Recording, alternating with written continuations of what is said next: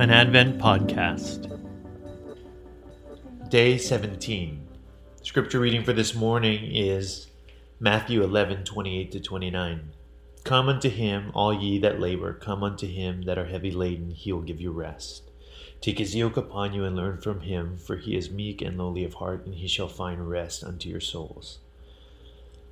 The struggle staggers us, is the poetry reading for this morning by Margaret Walker.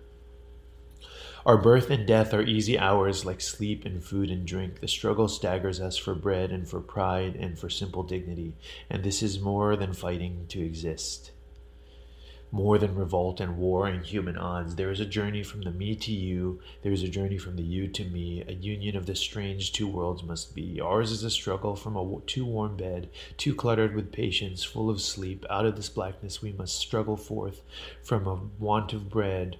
Of pride and dignity, struggle between the morning and the night. This marks our years. This settles to our plight. I'm zoomed out as 2020 mercifully comes to an end, we all feel a deep fatigue or weariness stirred on, spurred on by social distancing, living on top of each other in tight quarters, homeschooling, fogged up glasses caused by Macs, and yes, endless Zoom meetings. Uh, things like, Tom, you're muted.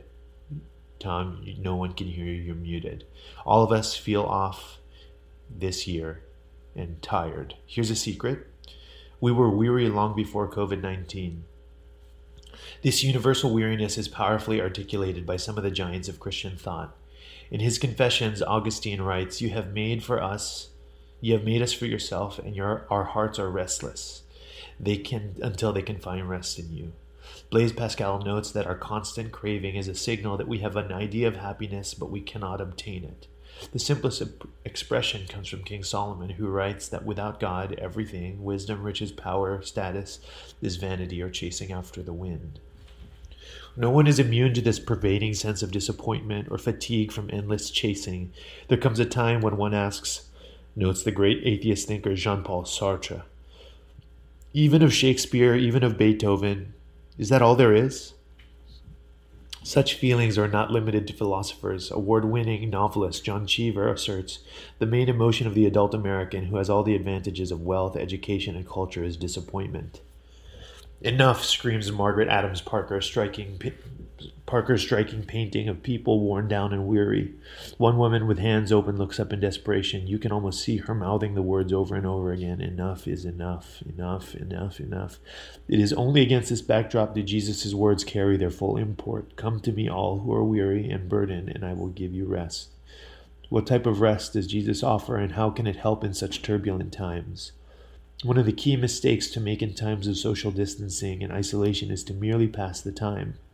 How can we get our minds off COVID spikes, school openings and closings, periodically barren store shelves, and the rise and fall of the stock market? To cope, we quickly turn to leisure and amusement, so prevalent in our tech savvy world Facebook, TikTok, Amazon Prime, Hulu, The Mandalorian, and so on. Christian writer Gordon MacDonald offers a somber warning to us as we hunker down and shelter once again. Since we have not understood that rest is a necessity, we have perverted its meaning, substituting for the rest that God first demonstrated things called leisure or amusement. These do not bring any order at all to the private world. Leisure and amusement may be enjoyable, but they are to the private world of the individual like cotton candy to the digestive system.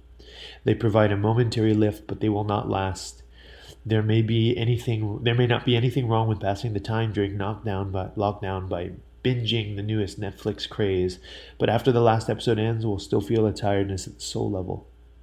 The more we yoke a wooden harness used on farming animals to keep them in step, ourselves to mere leisure, we'll be tired and longing for more.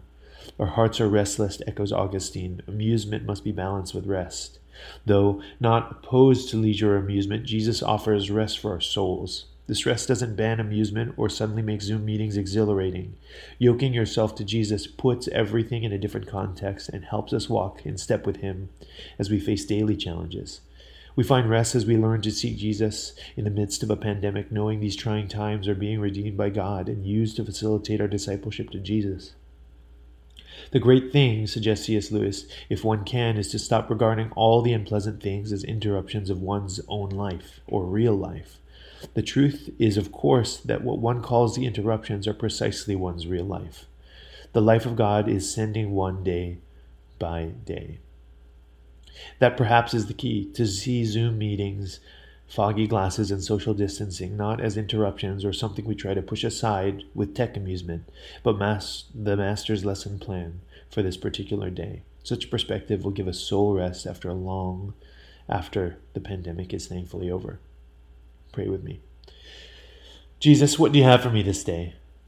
How can I view these present struggles not as interruptions, but as opportunities to be yoked to you? Help me to change my perspective and find rest, knowing you are redeeming these times and daily interruptions. Amen. This morning's musical offering is He Shall Feed His Flock from the album Adventus, performed by Church of the Beloved.